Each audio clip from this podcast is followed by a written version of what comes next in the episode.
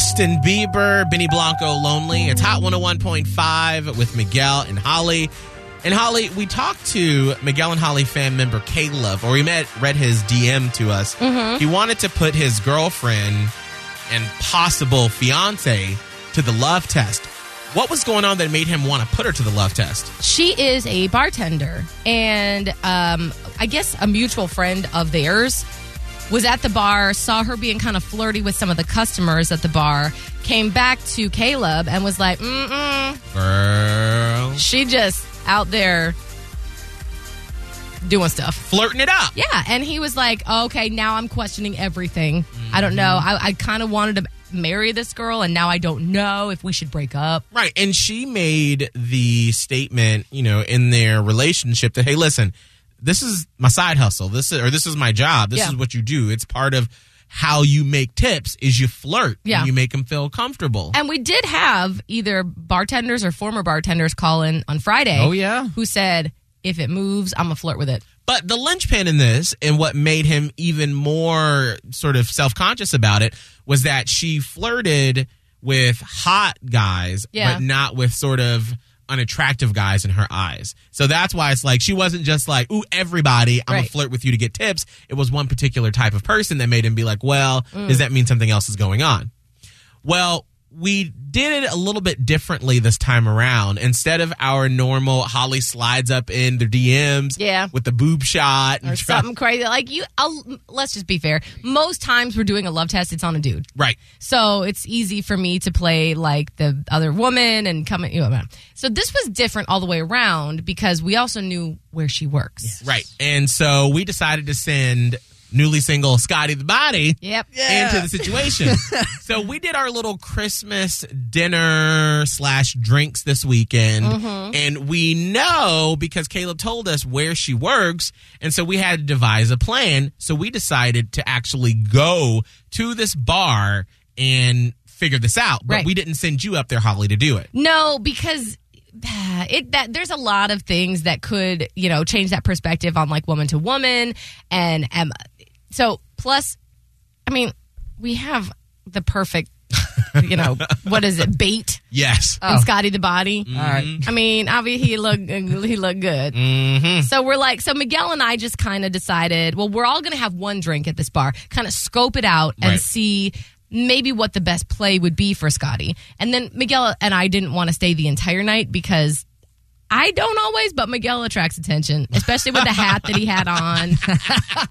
He's over here with this red hat, and everyone's like, "Who is that, Miguel?" Yeah, we didn't need that mess. So we kind of just peeped the scene, and then we were like, "Okay, Scott, you got to like just kind of like slide in, like you're just posted up at the bar, um, like sort of, you know, one of those nights where you just want to drink on your own, right? So yeah, absolutely. that's what we did.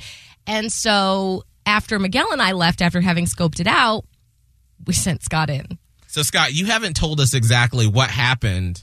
What's I've been very curious about Yeah. this. So, So you did go sit at the bar like we decided. so I did go sit at the bar alone. I do that a lot actually, but as I was sitting there, of course, like, you know, she's working and she keeps coming over to me and we keep chatting. So this was good because like, you know, I'm alone, but I also kind of went on the approach of, you know, I am looking for side hustles. And I always mm. like honestly like I would definitely love to be a bartender. So I I talked to her about it and I was like, okay, like Oh. how'd you get into this? Like what's the best route for me? Do I have to go to like bartending school? Do I have to do that? And she was kind of just giving me the whole rundown on how it works. that's smart? Buttering her up, giving her compliments about. Well, how I needed to butter doing it. myself up because I haven't talked to people in a long time like this. And so after like just a couple more drinks, I felt a little easier on how to like maneuver talking about money. And I mm. started asking the questions on like tips and how do you know how do you get the most out of you know your hours here, especially let's say if it's slow or whatnot. And she was she kind of opened up and she did talk about how it's like you know flirting is your friend in this industry. Of like if you really want to get a good tip, like use that to your power mm, and flirt. And I was like, okay, like that makes sense, of Right. course. Right, and that's what we heard Friday. No.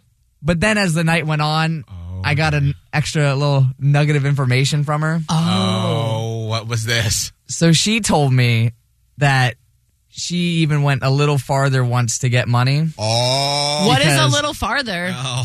So a guy offered five thousand dollars to her Oh. Oh God! just for a makeout. What? just for a makeout, five thousand dollars. I thought you were about to say the whole shebang. No, So- no, no, just the makeout, and she did She it. did? Oh. She did it.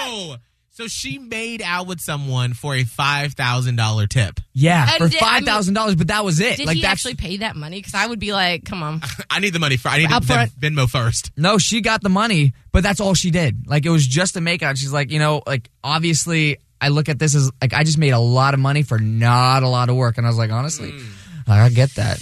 I get that. But where does this leave the relationship? That's the okay, problem. because we don't have Caleb on the phone, so we can't get his immediate reaction. But I mean, Scott, if you were in a relationship and you heard your girlfriend say that, I mean, five thousand dollars and there was nothing else, just making out. That was Just it. making out. I mean, would you be okay with that? Is that in the parameters of that's part of the job? You flirt to get the uh. tip. I don't know if this part of the job, but if like if I had a girlfriend and she was like, I just made five thousand dollars for just a makeout, I'd be like, okay, I'm hurt, I'm confused, but we just got a lot of money, and I think I would eventually end up being okay with it. At first, I'd be like, what the bleep? yeah. But eventually, I'm like, that's a, that's a lot of money. That's like that changes your year. That much money. yeah, but I don't know that.